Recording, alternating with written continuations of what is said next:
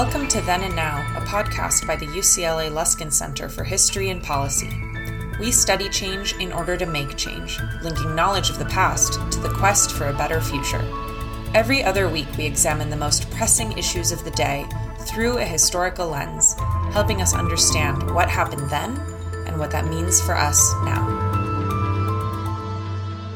Welcome to Then and Now, sponsored by the U C L A Luskin Center for History and Policy and supported by the U C L A History Department. My name is David Myers, and I'm pleased to welcome you to the third season of the podcast.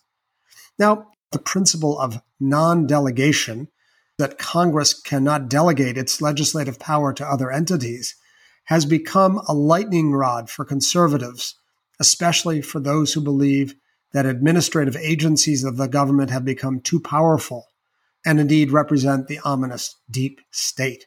Recently, the Supreme Court got into the game with its six three decision in West Virginia v. E P A, which curtailed the Environmental Protection Agency's ability to regulate carbon emissions from coal plants.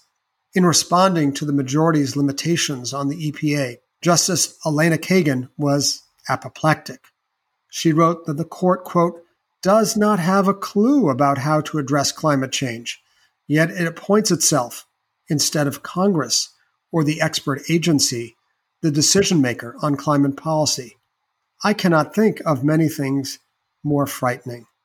To help us understand how we got where we are, I'm pleased to welcome to Then and Now Julian Davis Mortensen, the James D. Phillips Professor of Law at the University of Michigan Law School, who has written a major article in the Columbia Law Review titled Delegation at the Founding. Welcome to Then and Now, Julian. Thanks so much, David. I'm delighted to be here. Great. So let's jump right in. The argument that won the day in West Virginia v. E P A, that Supreme Court decision that I mentioned, rests on the principle of non-delegation, an idea that goes to the very heart of the system of governance and separation of power in the United States. Can you explain what non-delegation actually means? Governing is really, really hard. And so one of the strategies for governing is to say, look, we, the legislature, know that we want to have a cleaner environment. We can't even begin to spell out all the ways in which any of these shared values and priorities might be compromised by new events or by, um, you know, threats to threats to sort of the public weal. But what we can do is convey authority to authorize an administrative agency to make rules to handle the problems that are presented now and that will be presented in the future. Should we have airbags in cars? Should we have automatic seatbelts in cars? Uh, should should rules about washing hands be posted in bathrooms?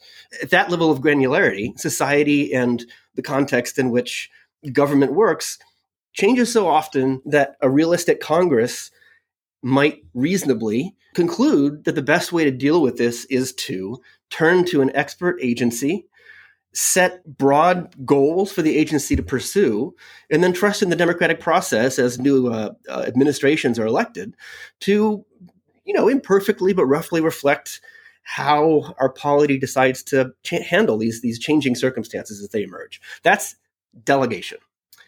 Non-delegation, or rather non-delegation doctrine, have to do with the suspicion of the concentration of power and the worry that if you're putting in administrative agencies at the executive branch the ability to both make and enforce some set of rules, I mean, that's a separation of powers problem that we should be worried about.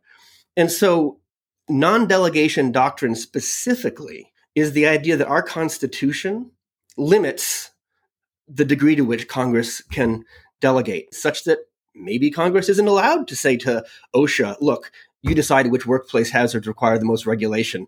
We just don't know, and it might change tomorrow. And that's the basic tension. That's sort of a nutshell summary of the whole thing. So great. So as you sort of articulate the rationale and then opposition, you also articulate two competing visions of the separation of power, a vision of the separation as you call it non-exclusive and relational. What does that mean? So there isn't one right way to think about the separation of powers. The goal that I have is to engage with and fairly reflect the seventeenth, eighteenth century legal political discourse around the separation of powers. how do we handle allocating different authorities to different groups on the theory that splitting authority is going to make us all a little bit safer from tyranny? And one way to come at this is this idea of mixed government, in which institutions reflect the interests of a social group that is responsible for choosing them. Counterposed to that is a vision of the separation of powers that says what we're interested in is not dividing up the ability of coherent social groups to participate in the running of the polity. What we're interested in is looking at the functional phases of governance, which is to say, the movement from conceiving of a policy to implementing it.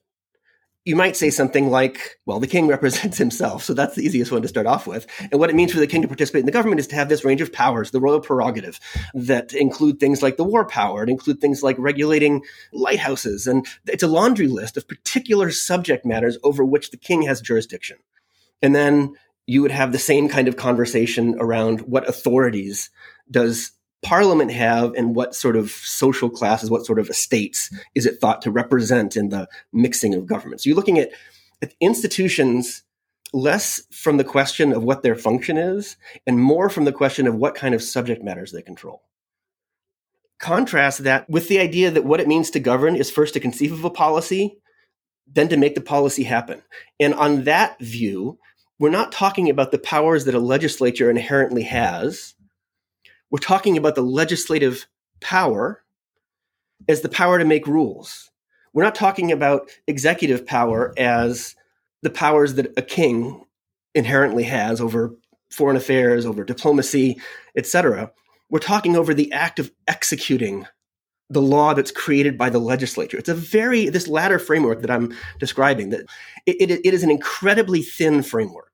It just isn't that complicated. To have the legislative power means you have the power to make rules that affect people and also to authorize things that could not otherwise be done. It means the, the like it, the, there's always this mind-body analogy. The legislative power is the brain that wills some state of affairs into being.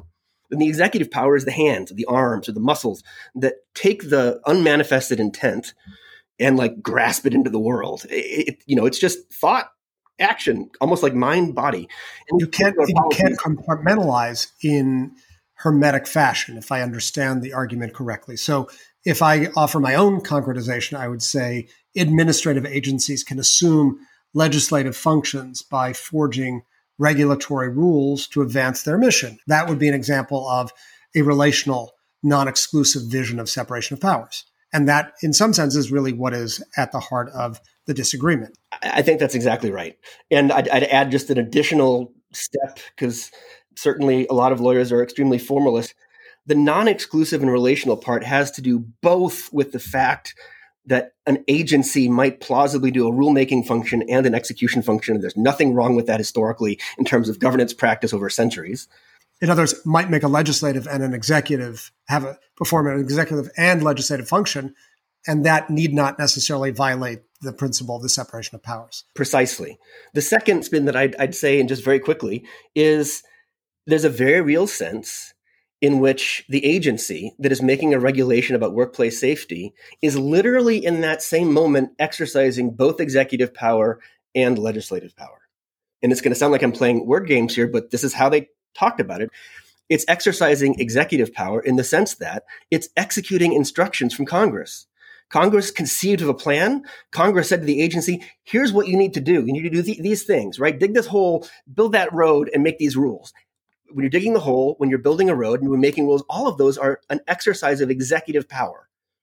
But so too is it fair to say that the agency is not exercising legislative power actually when it's digging a hole. It's not ex- exercising legislative power when it's building a road, but when it's issuing rules, it is both executing Congress's instruction, hence executive power, and also on a different sort of frame, stating the intent, the rules, the norms that are going to govern this area. It's both things at once. It's not either or. Okay. Now, there are people who think that an administrative agency exercising legislative and executive powers is a bad thing. And those folks oftentimes rely on what they deem to be originalism. So what I'd like to know, since it's so bandied about, what is originalism? Well, without dragging you and I guess more importantly, the audience down um, sort of angels on the head of a pin, the basic idea is the legal meaning of the Constitution is fixed when enacted.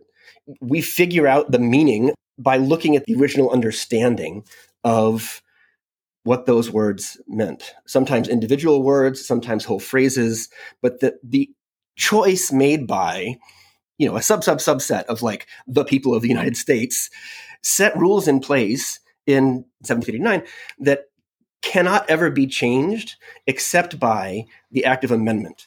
So no vision of a living constitution whose interpretation is responsive to changing times and social mores, but we must adhere to the words as they were understood then and there. But here's the paradox. You use your own version of originalism. You use originalist tools to undermine the originalist claims of defenders of non-delegation, who say non-delegation was rooted in the Constitution itself.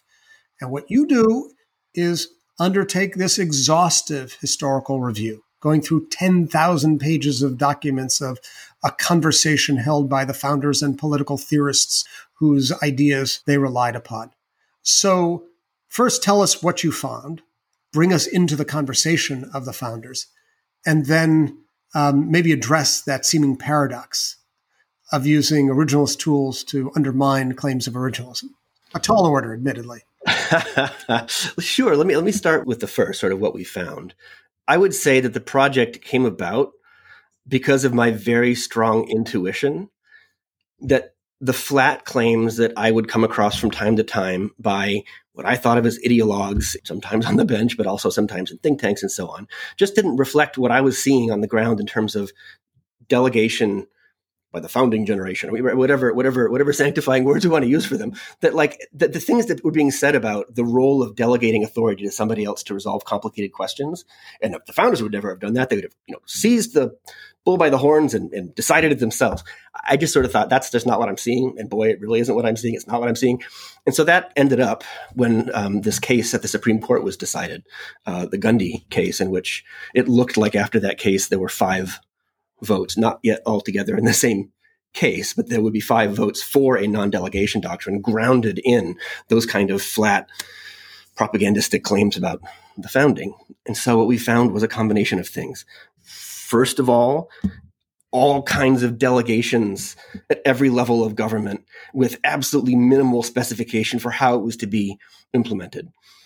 True from the colonies, true from the states to the localities, true from the states to the Continental Congress, true f- uh, regarding the first federal Congress under the new Constitution. I mean, there's just delegations everywhere. Because you can't function as a government otherwise. Absolutely, yes, certainly in historical context. And there's, there's sort of this instinct at some level that I still can't quite get rid of, just sort of pointing at this stuff and saying, what are you talking about? Trying to make up rules that literally nobody at this period of time ever tried to enunciate about limitations on delegation, when the demonstrable evidence is they were doing it in every different direction. And by the way, and this is really important, without prompting objections.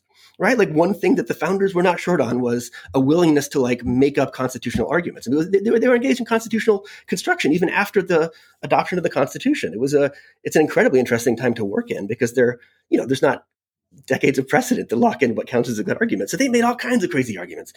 But this argument that there would be limits on delegation just never appeared. And I want to come back to your point, which is stepping back from kind of the theory and the law and the kind of, you know, what's in the four corners of statute books or of debates.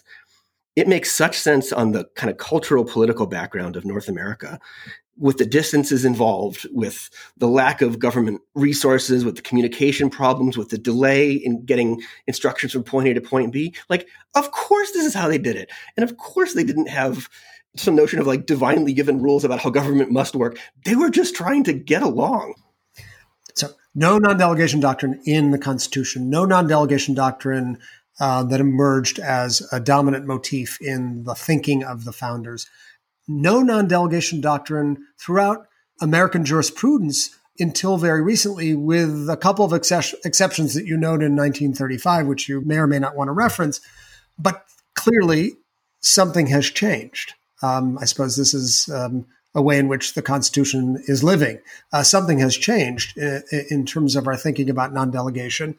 And this, for you, again, I want to emphasize, is not a matter of arcane disputation amongst cloistered scholars. You write in your piece, this sort of counter-majoritarian tampering with a cornerstone of American governments could prove immensely destabilizing.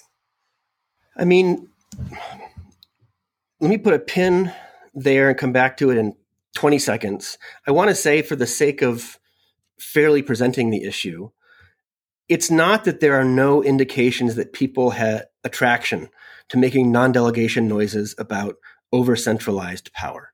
You see that as the seventeen nineties go on in a small number of Jeffersonians who keep losing. And they reason their way towards what becomes sort of this like nascent emerging idea that there ought to be limits on non-delegation for lots of reasons, including the text of the Constitution.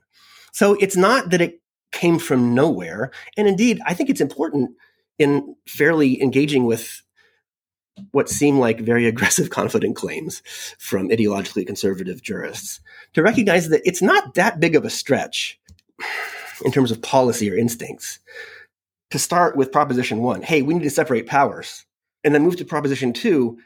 Well, if they reconsolidate powers on day one of the new regime, there's a problem with that. Like, that actually resonates with me.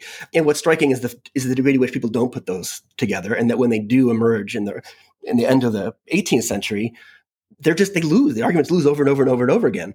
And they do pop up at state Supreme Courts from time to time in the nineteenth century sporadically, but it is fair to say there's no non-delegation doctrine pervasively in the nineteenth century either. So yes, on everything you said, but I want the folks out there who are who are hearing this to also understand that it's not nothing, nothing. It's just nothing worth anything. So it's a minority strain in American legal jurisprudence. Yeah. But your question was about the risks of tampering with the cornerstone of American governance. I, as a normative matter, have the very strong intuition that the reality of governance is messy and institutional and maybe not seat of the pants, but sort of rough and ready. And that when you have somebody, let's say a judge on the Supreme Court, who says, based on my reading of the three words, the executive power, and the three words, all legislative powers, I think that there is a limit on the degree to which the E P A can be authorized to regulate the coal industry. I mean, I, I almost, like, when I say it out loud like that, I mean, I'm biased, but I almost think that, like, the idea it refutes itself. And stepping back again to the kind of larger, I don't know, mythological, theoretical point about what it means to judge, the power of judicial review is an awesome power, an awesome and, like, scary power, because it means judges relying on a document, most of which is more than two hundred years old, to tell present-day majorities, you can't do that because some vague language from this really old document could be read to disfavor the kind of thing you're doing. We've got to draw a line somewhere, so we're drawing it here. And I think that any competently taught con law course wrestles with that, quote-unquote, counter-majoritarian difficulty problem from very early on. We're sort of raised on stories of the civil rights movement and the Brown versus Board and, like, the heroic judges doing heroic things against obvious, I mean, I'll say evil. And yes, yes, and yes.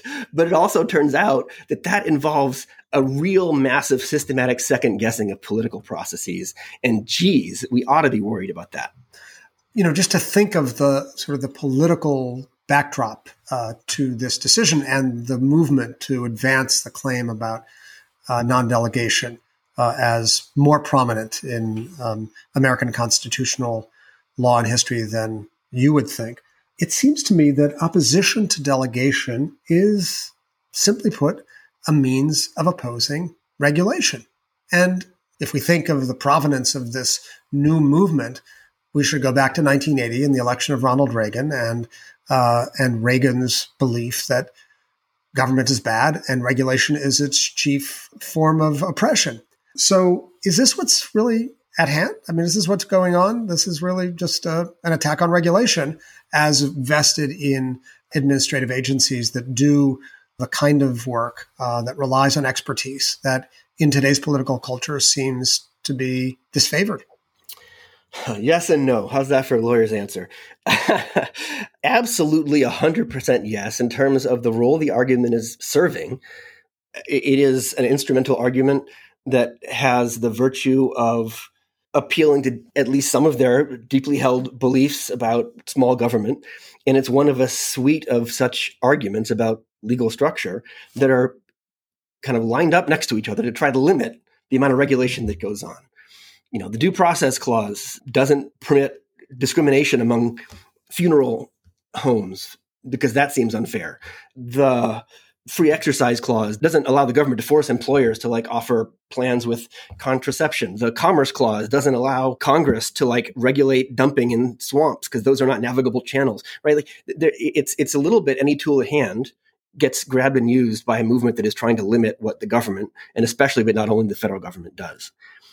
At the same time, I think that there's lots of people making these arguments who believe in them, who want to believe in them, um, who are relying on reports from others who are in the kind of like epistemic community where they trust them. And so they they believe what they're being told by Justice Gorsuch when he describes the founding in thus and such a way. And so I, I don't think it's entirely or maybe even mostly hypocritical on the numbers, but I think that there's a very conscious effort to use it for a political end by a great many people. Okay, let, let me just ask, I'm, I'm asking you in some sense to understand those whose position is the opposite of yours, but does it not seem to be at some level absurd to ask of Congress or the Supreme Court? Let's think of uh, Marjorie Taylor Greene or Samuel Alito making decisions about public health or occupational safety that people who have spent decades of their lives studying Um, and are qualified to do, are supposed to do. What could be the possible advantage of non-delegation in terms of the proper functioning of government? It's it's hard to wrap one's mind around. Sure. I mean, there's some things to say and get back to, I hope, about deference and humility when it comes to the judicial branch's assessment of the choices made by the political branches. I think that, that to me is a central issue here that was ironically a lesson that I think of as having been taught to me by conservatives, and specifically by Justice Scalia, saying, how could you possibly claim to know better than Congress about X or Y or Z? Um, I want to come back to that.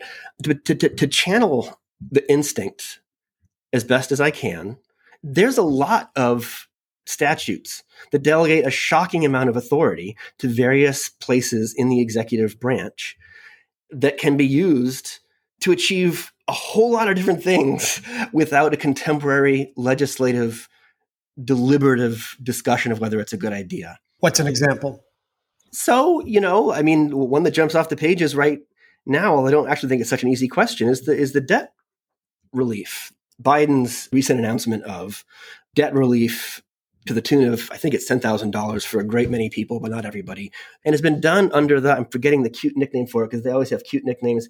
Ah, um, there's an act that was enacted shortly after September eleventh um, that was intended to help primarily service members, but then the act is amended to include other people in disaster areas uh, to deal with the fallout from wars, disasters, et cetera, specifically as they materialize in their student loans. But the statute has words in it that I think actually plausibly authorize what the administration, what the Department of Education specifically has done here. I don't think it's an easy question. I, I geez, I you know, I, I'm not sure. I'm not. Is that because of the budgetary consequences? Because it's granting the executive uh, branch basically the capacity to write checks that do not have proper congressional oversight.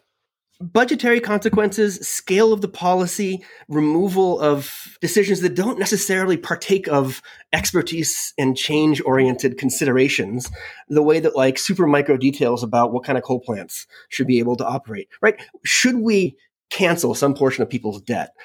Reads to me like a much more binary values-laden question that I am absolutely not prepared to say as a constitutional matter has to be made by the legislature, but it leaves me uneasy how many different emergency powers statutes, how many different broad delegation statutes are sitting right now around the federal government in ways that authorize very often presidents and administrations to do stuff that is quite controversial and hasn't gone through kind of a legislative workover. I mean, here's the classic example. It comes out of my skepticism with some of this stuff comes out of my earliest experiences as a lawyer and a scholar uh, in the first decade of this century.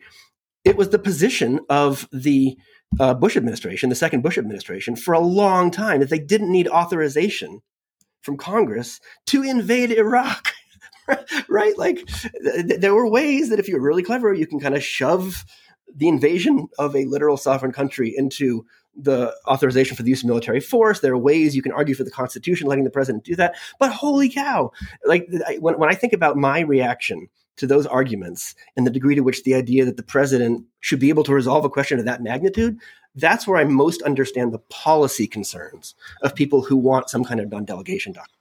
All right. From that skepticism that you yourself have, take us to what Justice Gorsuch said and wrote in Gundy v. United States in twenty nineteen that set off alarm bells for you.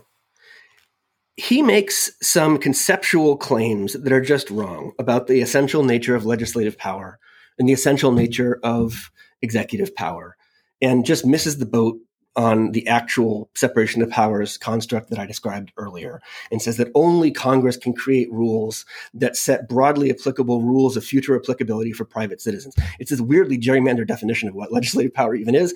Set that aside.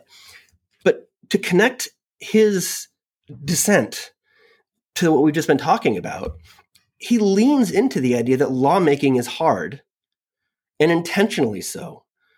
He goes on for at some length about all the veto gates, all the steps in the process that are built into the constitutional system by the Constitution from a generation that had had some really bad experience with recent, especially but not only state uh, legislatures, doing some pretty wacky stuff in the most sort of like high arch Republican vein where you have, you know, unicameral legislature like cancels all the debt.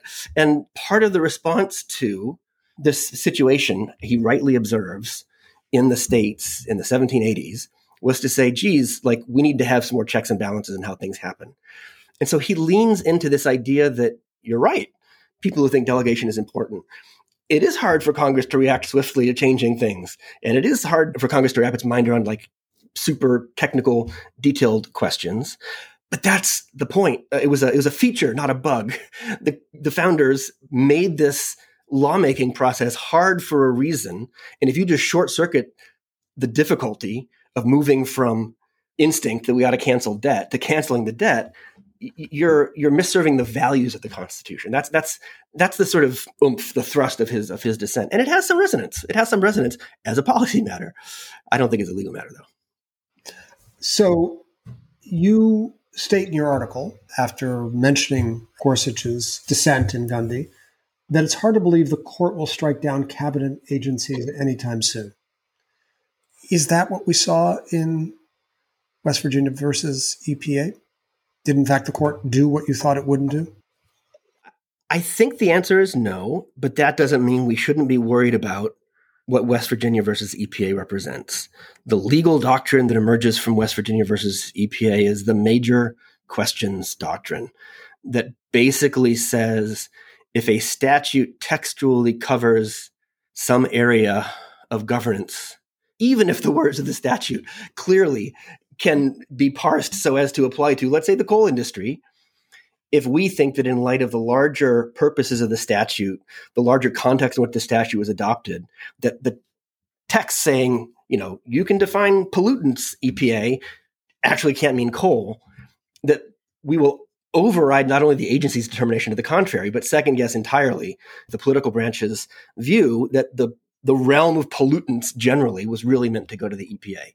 So essentially a decision narrowing the power of the E P A, but certainly not eliminating it.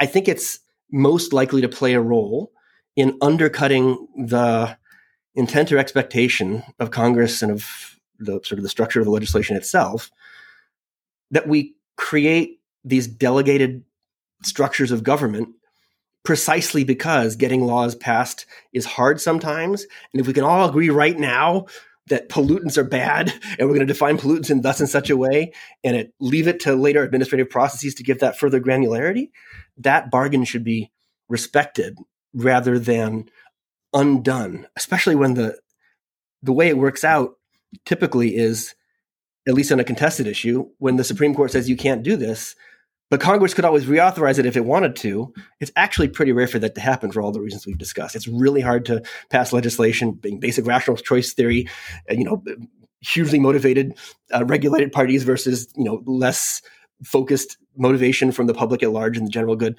I mean, there's all these reasons to think that most of the time, not always true, but most of the time, when the Supreme Court says, ah, oh, you didn't say it specifically enough, Congress, Congress is just never going to get around to saying it. And that's the that's the worry. I mean, it's a very it's a very complicated issue, but that, that that's the worry about folks, by people who think traditional administrative law um, would not have had a problem with what the E P A did in West Virginia. So I think what you're saying is the court has not felled in one decisive blow the administrative state, but it did take a chunk out of the edifice. And so my final question to you is, where do you think we're going from here? Will we see a further howling out of the administrative state? I, I think the answer to that question is yes. Certainly if this Supreme Court maintains the present structure, the six three sort of conservative majority on especially separation of powers and administrative questions, the lack of reluctance to interfere with the independence of agencies, with Congress's ability to supervise the president, I don't mean supervise, to investigate the president, with second guessing what these enormous agencies have done on the, you know, on, on backbreaking work over months and years by people who are working on really hard problems.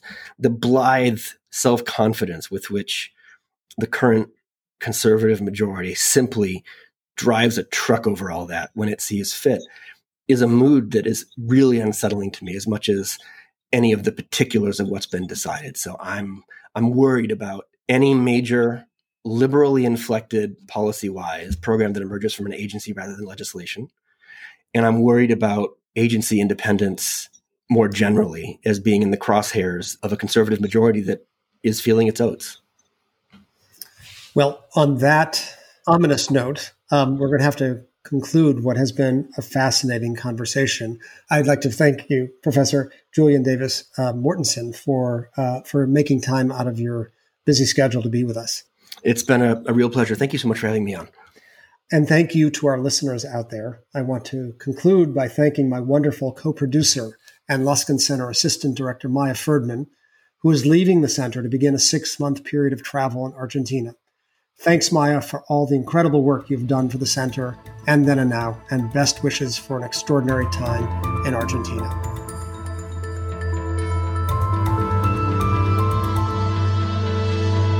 Thank you for listening to Then and Now, a podcast by the U C L A Luskin Center for History and Policy. You can learn more about our work or share your thoughts with us at our website, luskin center dot history dot u c l a dot e d u. Our show is produced by David Myers and Maya Ferdman, with original music by Daniel Reichman.